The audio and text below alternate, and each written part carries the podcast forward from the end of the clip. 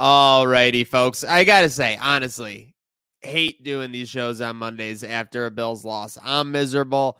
Everyone on the timeline is miserable. It's finger point central. It's that one scene from Mean Girls over and over. But let's get someone in to bring in some reason to the season. Let's get someone to bring in uh, some sense in all of this. It's he. It's he. It's Mikey P.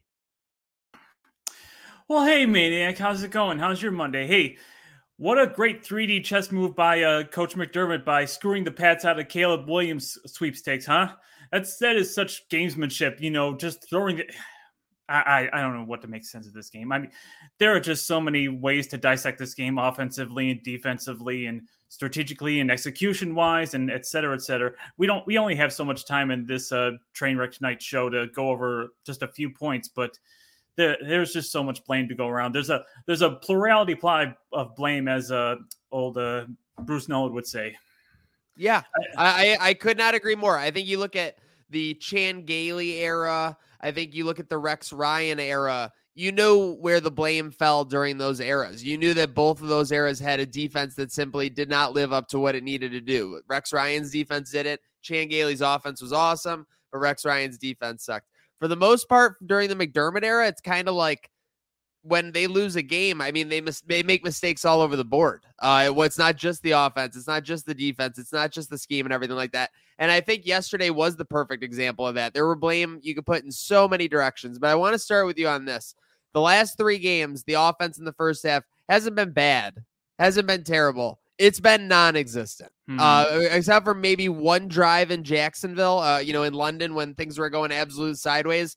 They've done virtually nothing with them. I think it was about 20 to 30 uh, drives in the first half these last three games. I forget i was seeing them all and they were all you know turnovers punts everything one touchdown. So with that said my question for you is what is going on behind these slow starts on the offensive side of the ball?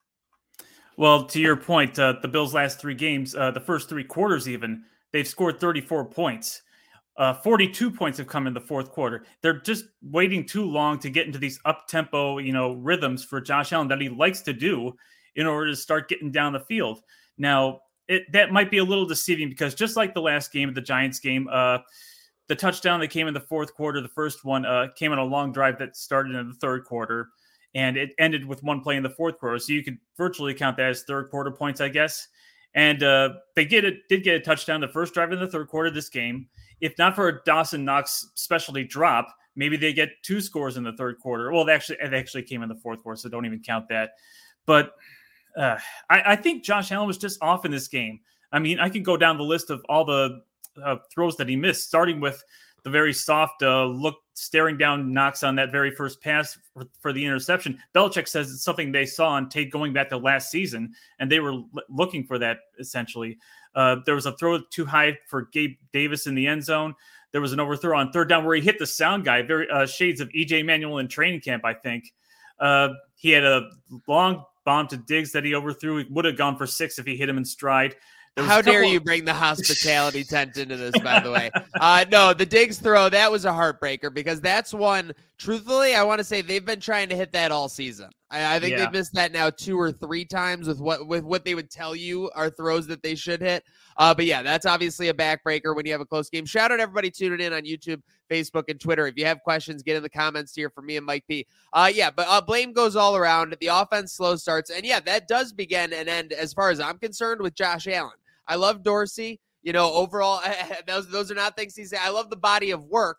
So I, with that said, I look at Josh as someone that needs to, you know, be identifying when things are going sideways. Someone who, after two slow starts on back-to-back games, is saying, "Hey, this is a division game. We know they're going to be up in our grill. We've got to start strong." And instead, it was the opposite, down ten right away. So, with what are you seeing? What do you think?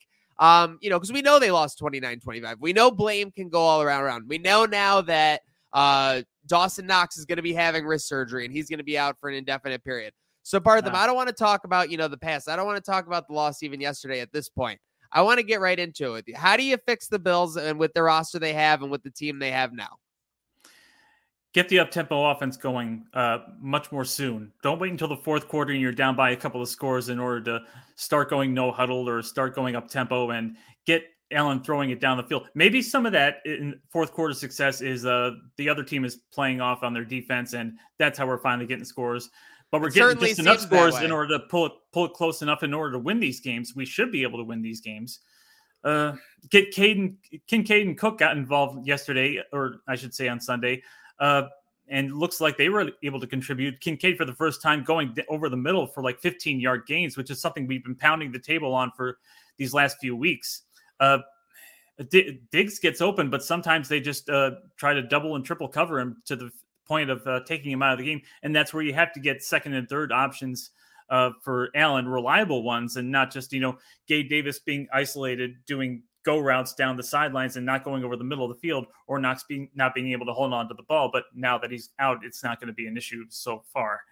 Uh, Deonte Harty made a great play out in the open field, making a couple of guys miss. I'd say get him involved in the passing game a little bit more often. All he had was that one catch, and they didn't really target him that much after that.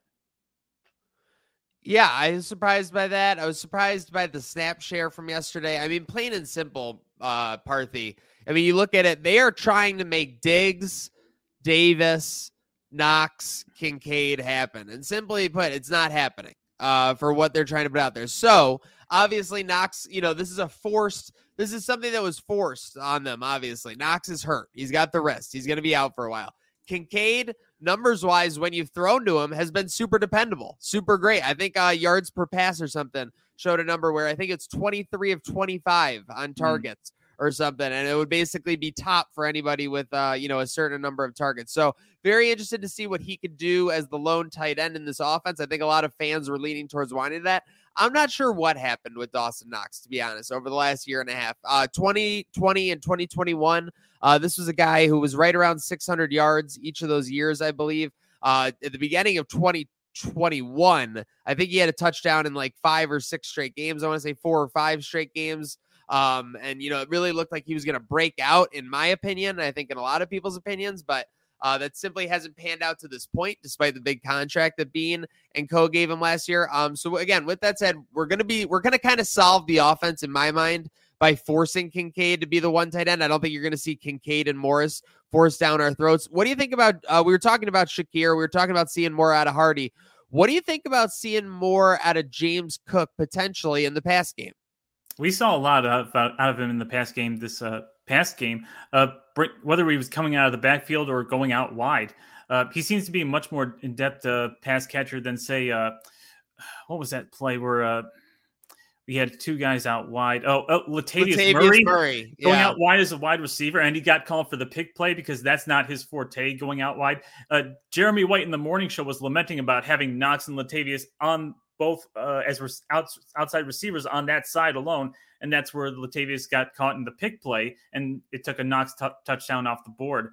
So you want that you wasn't want even a pick. That was like an, a like a friggin' he yeah. destroyed the guy. He basically trucked him.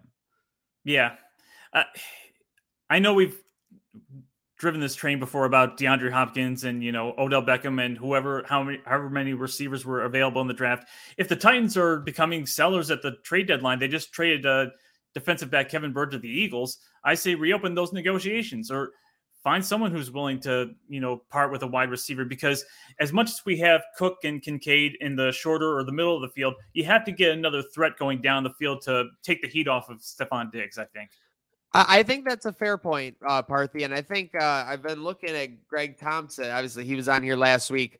Um, he's been pointing out that I think Hopkins' uh, money through Tennessee was a signing bonus. Uh, so yeah, essentially, he essentially, he's owed nothing, um, which is obviously nice. Uh, with that said, um, yeah, I'm looking at the numbers for Hopkins. I mean, to be honest, I thought he had been kind of non-existent, but he hasn't been super terrible. I guess I would say in Tennessee, he's got almost 400 yards on the season. Uh, you know, pacing close to a thousand yards despite uh, you know offensive issues there in Tennessee. And let's face it, you wouldn't be asking DeAndre Hopkins to be a one in Buffalo. Heck, you might not even be asking him to be a, your conventional two. Uh, you might just be asking him to be that situational receiver who can get open on a, on a third and three on a quick slant or something like that. You wouldn't be asking nearly as much of Hopkins uh, as he's been asked his whole career, Parthy it's the same thing that they're asking too much of Diggs. It's the it's the idea of not asking too much of Diggs and not asking too much of Hopkins if he were here. So now, is that your is that your one trade you would make by the way if you could if you were Beane for a day you would yeah you I mean the trigger on uh, people, on Hopkins there are people asking for maybe a defensive back, maybe a linebacker. I will say this: you want to talk about who to blame? The Bills were missing tackles left and right all day yesterday. Uh, Pat Miranda had this little stat from PFF that for the Bills on the defensive side had tackle grades of 30 or less. That was Jordan Phillips, it was Groot, Hyde, and linebacker Dorian Williams. So if we can get some help for a linebacker or a, a defensive backfields, uh, we just need to get healthier on the defensive line as far as that goes. We've already invested too much money and too much uh, draft picks as it is. So yeah, I want. I think the one trade, big time trade opportunities are going to come for a wide receiver. Uh, going going back briefly to what what we got to do to fix the Bills. Just get Josh Allen to run a little bit more. Don't have him be afraid to take off every once in a while if he can't find those receivers downfield, and just you know clean up the tackling a little bit. But as far as trades, yeah, I want I want that wide receiver big trade that we didn't get signed in the offseason or drafted. Let's see if I can pull up the McDermott audio real quick here. Hmm. Hold on. Hold on. Let's see.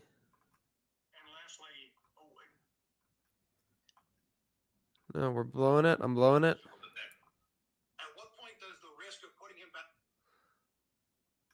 All right, blowing it. But bottom line was that if you saw the clip, Brasky asked, like, you know, when are we going to, like, you know, given the inconsistency, when are we going to potentially see, like, Josh Allen being brought into the running game?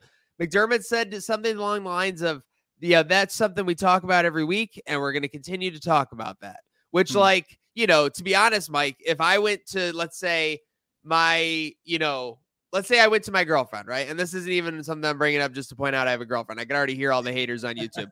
With that said, if I went to her and I go, you know, what are your thoughts on, you know, only watching wrestling for the rest of, you know, eternity on TV? If I said that to her and she said back to me, you know, that's something we talk about and we can continue to talk about that. I, would honestly not be very optimistic about me watching wrestling for the rest of eternity. Only, uh, you know, I have to mix in my Bravo and everything. But do you take anything out of those? Uh, do you take anything out of those comments? It's almost like when you translate it, it's almost like a snide response from McDermott. Dare I say? Yeah, you heard comments from uh, Josh Allen, kind of not so much, you know, hating on the fans, but sort of uh, being a little snippet at people, suggesting that you know the offensive coordinator might be the problem. I think it's been. I, th- I think. He, by the way, I think he's done very that. defensive of him. He's done that his whole career, by the way. He's made those little comments his entire career, whether it's to reporters, whether it's and he's always been right. He's always gotten the last laugh. But Parthy, it doesn't seem like he's getting the last laugh on this one. No, you want to talk about the comments and they're indicative of uh, the Bills' offense. Uh, Dawson Knox was actually asked, you know, why is this team so much better when it goes up tempo? And he says, well, everything's a lot simpler. Maybe that's what they have to do. They have to simplify it. They have to, you know, not getting these creative, too creative out there and just gunsling it down the field. Seriously, no, this seems, to be honest, uh, it's night and day when they've gone to hurry up or when they've been in the quote unquote Dorsey set. Uh, so you know, I very much would like to see. This is what I. This is my only takeaway from the from the New England game going forward. Take whatever was going on in that offense the last seven minutes and put that going forward. That needs to be your offensive tempo. That needs to be your mindset. That needs to be your goal. I don't care if you're not even running the ball. I don't care if you got to throw it 10 straight times out of the game. B- run the pass to, to build the run because, you know, just starting around play action, assuming that's going to work clearly is not getting these teams, this, these Bills teams strong opportunities out of the gate here. You know, the last 20 years since we've gone through the drought, and now we have a much better offense, of course. But whenever the offense wasn't good over these years, people would go, Oh, let's run the no huddle. Let's go back to the K gun, et cetera, et cetera. But we never had anybody to run the K gun or something to that effect. And now we're we're essentially saying the same thing that uh, uh, Marv Levy was saying after the 89 season. Hey, the no huddle offense runs so good in the last two minutes. Why don't we just run it all the time? Yeah, that is a little bit of a dilemma. Classic K gun dilemma there. Um, let's see. Okay, I got the McDermott clip real quick just before we go on this. Put a bottle on this before we get to Bucs talk. Increase Josh's presence in the running game. Maybe dial up some more. This is Brasky runs to, to maybe aid the offense uh, and, and, get into a rhythm early. Yeah, good point. You know, those are things we talk about uh, every every uh, week, and and I will continue to be talked about. Yeah. But the inconsistency. You got to be honest. Like that really sounds like it's kind of like disregarding. I mean, now at first I thought like, okay, at least it's maybe obvious, and they're going to be like bringing it in right away. But that almost sounds like they're disregarding it. But hopefully they're not disregarding it as the Bills get ready. It's going to be a quick turnaround. I mean, Mike, I think uh, the one thing we're thankful for is that we're playing in three days. We don't have to wait for seven for this one. Yeah, uh, not a whole lot of time to lament this loss, but then again, if they go out and have the same kind of performance and come up short again, it'll be doubling down on it essentially. Uh, I agree. I, I, was looking at. I was initially going to look at the the Bucs team stats. Like they're 27th in scoring offense, but they're actually sixth in scoring defense. So that's something that we're going to have to come go against uh, with these offensive uh, short. Uh, slow starts. But then again, last two weeks I was looking at these same stats and seeing that we are playing like the 30th and 31st scoring. Offense. I agree. This was supposed to be. What did it really matter? This was supposed to be the cherry on top. You were supposed to go through the Giants. You were supposed to go through the Patriots, and then you were going to get the Bucs at home, and then you'd have some time to recoup. Now you got it. Yeah, you're in a must win. The Bu- the Bucs is essentially a must win because yeah, you are right. You the, lose that, you can't be the doormats of the NFL. Then the then the Bills are essentially Sting. The only sh- thing for sure about them is nothing's for sure. And then uh Parthy, they lost to the Falcons yesterday, and I know the Falcons yeah. are a little bit better than people expected. A little bit better than people expected. But you know what? The Falcons had a lot of uh, success doing on the ground yesterday, or doing yesterday. I, I kind of spoiled it yes uh, mm. against the Bucs. Running with their quarterback, Desmond Ridder had a couple mm. of big runs in that game, so it would almost seem silly not to have Allen in, in motion. Again, it's a seven to eight point spread. You don't want to look too much into these things because guess what? Last week was a seven to eight point spread, uh, and a lot of people called that audacious and ridiculous. But with that said, what is your confidence level on a scale of one to 10 going into this Thursday night football matchup? Uh, four, only because it's another team that's sort of middling. But again, we just faced a couple of teams that should have been below middling and just couldn't get out of the gates in the first half. Although the Jaguars are kind of five and two now. Well, yeah, they're a little more respectable. And, and the Jets at home, the Jets at home in prime time have shown they can compete with virtually anybody. Yeah, we we can make up all these, you know, isolated I know. Hey, things listen, about. I, am just looking well, to be a little are, positive. I'm just looking to be a, a little positive was, amongst yeah. Misery Monday because today has been fucking miserable. You I want, will tell you. You want to talk about running games? As far as the Chiefs go, their EPA per rush against the Chargers was a negative 0.39, and they still won by 14. Do you think anybody's telling them that uh, there's too much? They got to have a balanced game plan. Yeah, no, yeah. no chance, no chance for sure. Uh, speaking of no chance, uh, not Vince McMahon's theme song. Oh, by the way, Thursday Night Football, we're gonna have hip hop karaoke. What song would you do if you had to do karaoke? Ooh, I think I would go for uh, what was it? California Love. That's a go to go to for me.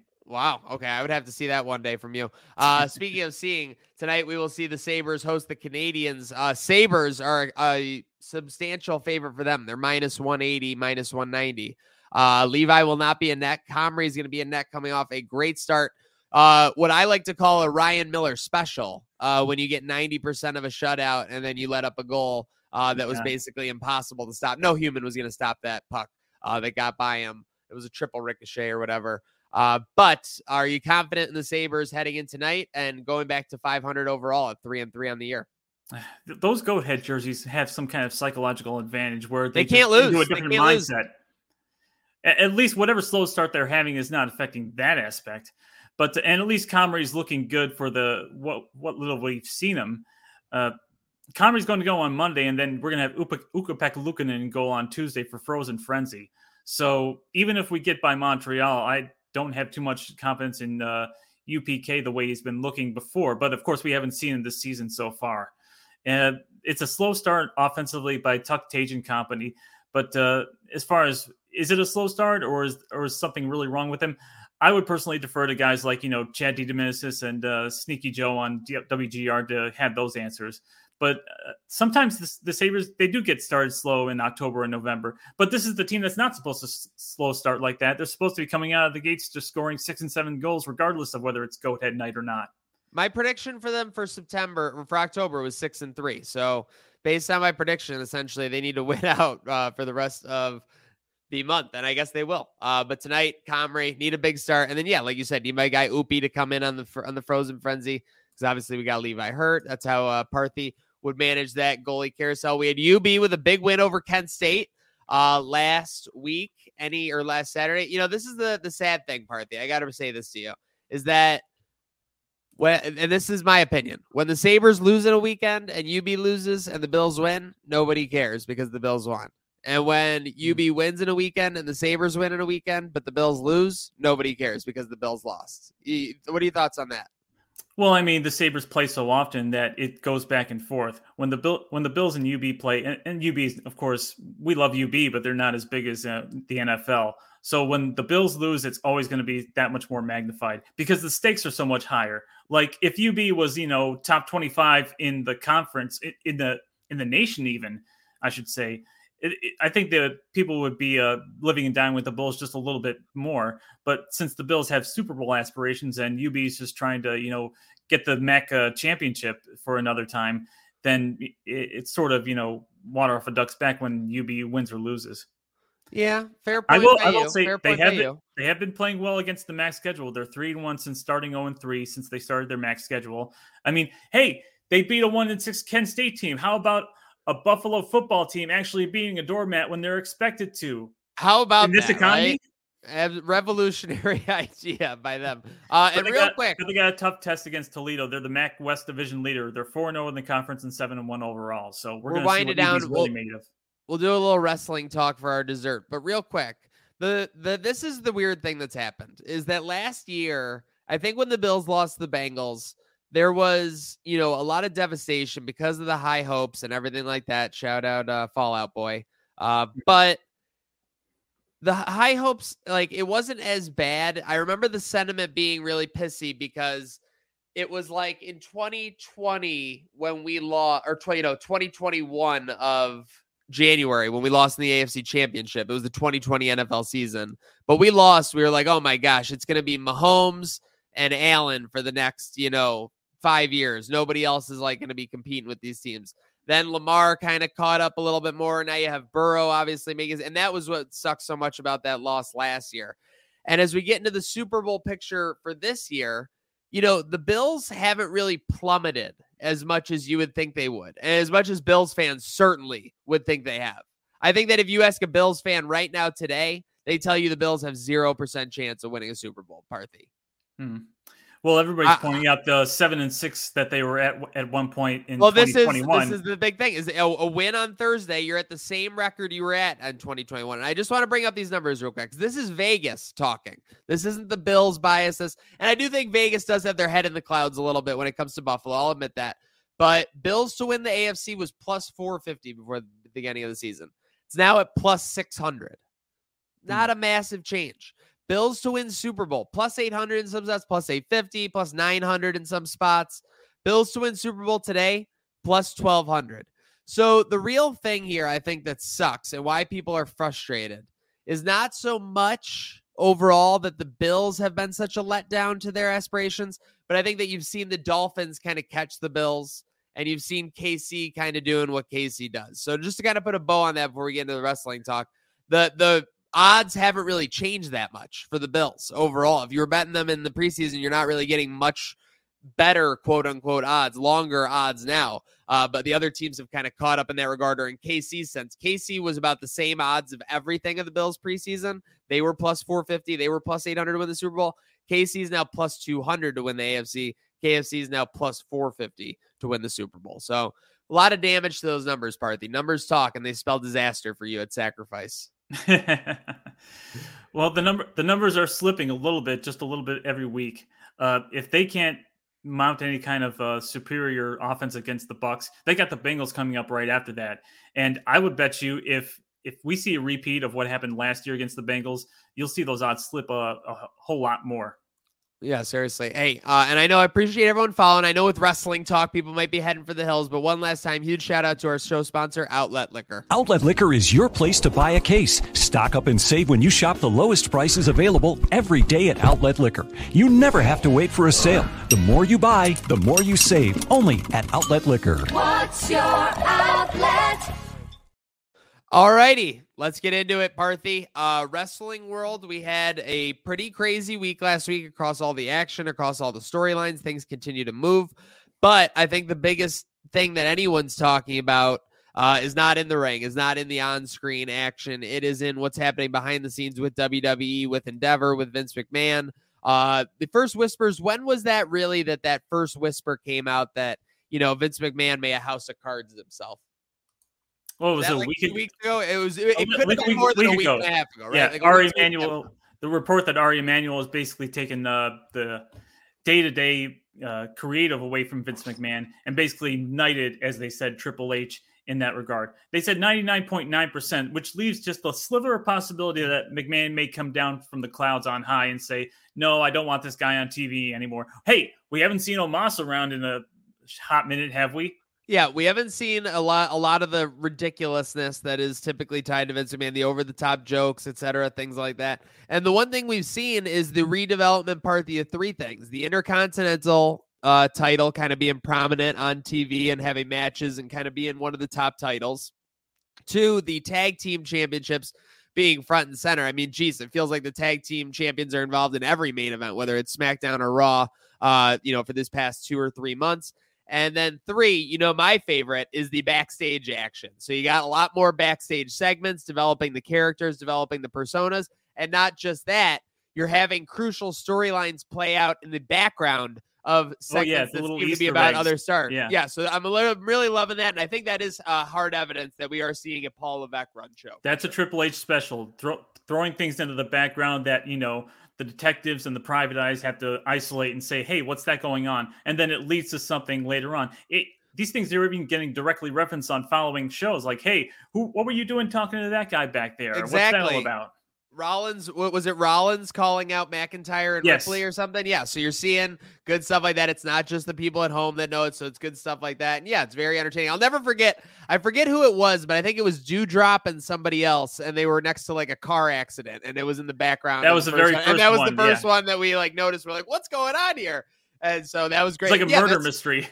it makes the show this is all i can say is uh, is i think Parthy, the worst thing that can happen when you're watching wrestling is someone that's older than 18 years old or even older than 16 years old is to watch a product and feel like it's being like for children to feel like it's specifically targeted children i feel like that happened a lot in the 20 you know late 20 2000s 2010s and especially like into the late 2010s with the vince mcmahon era and i feel like that's being reeled back a little bit with Triple H, a little bit of an edgier product. Like, no offense, but during that peak Triple H area, remember remember when Drew McIntyre called Roman Reigns the tribal queef? oh my goodness, Was not happening. Was that. not happening on a on a Vince McMahon show. But love to see it. Love to see the action. Love to see it, you know, geared towards a little bit more of a bigger audience. And obviously love to see the competition between these brands here, Parthy. Uh, what have you thought? Obviously, a lot's being made of the AEW ticket numbers. A lot is being Mm. made of the uh, you know, the ratings, etc. A lot is being made negatively about AEW. With that said, AEW is pointing to you know the live show success they've had with their pay per views and the live show subscriber numbers uh, they had for the, their trifecta of shows over those 45 days. Where are you at right now on the status of the quote unquote wrestling war? I think AEW is still creatively steady.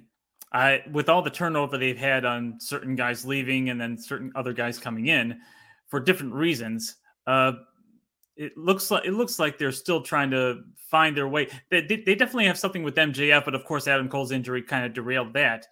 And uh, as long as they're keeping him front and center and keeping people invested in his storyline, I think they'll have a lot of interest as far as viewership wise goes. But uh, yeah, you're right. The when you look at the when you look at WrestleTix and showing how the show by show uh, the attendance seems to be going down a little bit. Uh, the ratings seem to be steady around 800, 900,000 as far as for regular Dynamites go. But I think they do have to be concerned about uh, the live attendance because they can only point the camera so many ways and then darken the arena so much to the point where they're not going to be able to hide it too much anymore. Meanwhile, WWE is just going up and up, whereas year over year they used to have like 7,000, 800,000 fans for shows. Now they're topping 10,000 in some of these same cities they're going back to. So they have nothing to worry about for attendance. And I think AEW has to, you know, wonder if they're uh, going back to these markets a little too much, especially places like Chicago. And WWE just sold out Chicago for Survivor Series. Yeah, I mean, let's face it. It's just plain and simple. uh, Going to those big cities, like AEW has gone to the well a few times in those cities. Too much, probably. Uh, that's that's safe to say. Uh, but speaking of going to the well, you can't go wrong with an MJF storyline. I mean, geez, you got half the roster in AEW is involved in storylines of this guy from the acclaimed to Jay White to Kenny Omega. Uh, what are we at? Not nine days, bitch. uh, but uh, before while we wind down Trainwreck tonight here, I'll ask you one last question. Yeah. Who is behind the devil mask right now? Ooh. We saw our second appearance of the uh of the pseudo devil. Hmm. I mean, they with Adam Cole, I, I believe Adam Cole's injury is legitimate. I don't think that uh, they would bring him back so quickly after that. Any Just a- doubt though? Still no surgery after all of this. he had dou- didn't he, didn't they say he had double surgery on his? uh, I don't know what's going on. As far as who's behind the devil mask, uh, I don't think it's MJF. I think if they wanted to turn him back heel, they would have done it already. I think they're riding a wave of momentum of his popularity uh, going up. Uh, he just has so many obvious enemies trying to isolate something that we don't know of. I don't think whoever's behind the devil mask is with MJF. I'm the only a bold prediction person, the only person that we know is going for MJF, and it's not, is Wardlow. but Wardlow would be pretty obvious if he No, were no, no. I'm behind saying we, MJF we mask. know, we know, we know that it's not him. Like, like, because he's the only Yeah. blatantly open that he's going after MJF. Like, so he's the only one that we really know it's not him. Well, He's everybody. also, that's- he's also too big to be in that devil costume. That the Right, is too, exactly. like small. There's a But lot yeah. of people blatantly going after MJF from uh, Samoa Joe to Jay White, and I, I don't think Kenny Omega's going to be in the mix. I think MJF's just rubbing in that he's about to break his uh, longest title reign record. Is that is that uh, just last last question, and then we're out here on TT three fourteen. Is that the best storyline in wrestling going down this last stretch of the year? Here we got about we have literally about seventy days left in the in the twenty twenty three year. Is that the best storyline the remainder of this calendar year? Only with Roman Reigns returning just recently, they have to reheat the Bloodline story in order to say that's the best storyline uh, going forward. But I'd say overall, MJF and everything going around him, and uh, where is he with Adam Cole? Who's going to be his next title challenger? Who's behind the Devil Mask, etc. There's a lot of intrigue and a lot of layers to everything surrounding him. So I would say, yeah, MJF for the time being, unless they reheat the the Bloodline story with uh, obviously going one on one with LA Knight for the title is going to be intriguing. Uh, there's probably no chance that, as much as we love LA Knight, that he's going to win the title at Crown Jewel. But uh, uh, there's a not not a whole too much uh, family drama other than uh, where does Jimmy stand because Jimmy's basically back in the bloodline for reasons, whatever. Seriously, the Jimmy thing has been a little bit of a flip flop, but he is selling it with the QB play. So be- Hmm. better QB play than the Bills have been getting in the first half so far. Uh, hey, if you want two halves that are always going to be consistent, make sure you're following everything here on Trainwreck Sports. We got a lot going on. We'll be uh, at the game day tailgate on Thursday, uh, hoping for a big win over the Bucs. Uh, Parthy, give me a score prediction for Thursday night. oh, Putting you to the I test. just. Oh, what's the line? Seven, eight. The Bills are favored by seven or eight. Yep. 42 and a half over under. So Vegas is telling you it's going to be a 24 17 game. I say 24-17 Bucs. I, I- 24 17 Bucs? I predicted that the Patriots would cover the spread, but I still thought, the Bills would win. I no one was predicting the Patriots would win, but I didn't believe in the Bills enough because of the recent struggles. And now after this game, you know what? I'm off the bandwagon. I'm off the bandwagon until they win again. One Okay. game. Give me one game. Okay. Give me Part- one and, offensive and you'll be back the on the first half. bandwagon? Sure. Okay. All right. We need you back on the bandwagon. Let's all have a great week. Let's go get a Sabres win. Let's go get a Bills win on Thursday. But most importantly, tonight, let's get a good night now.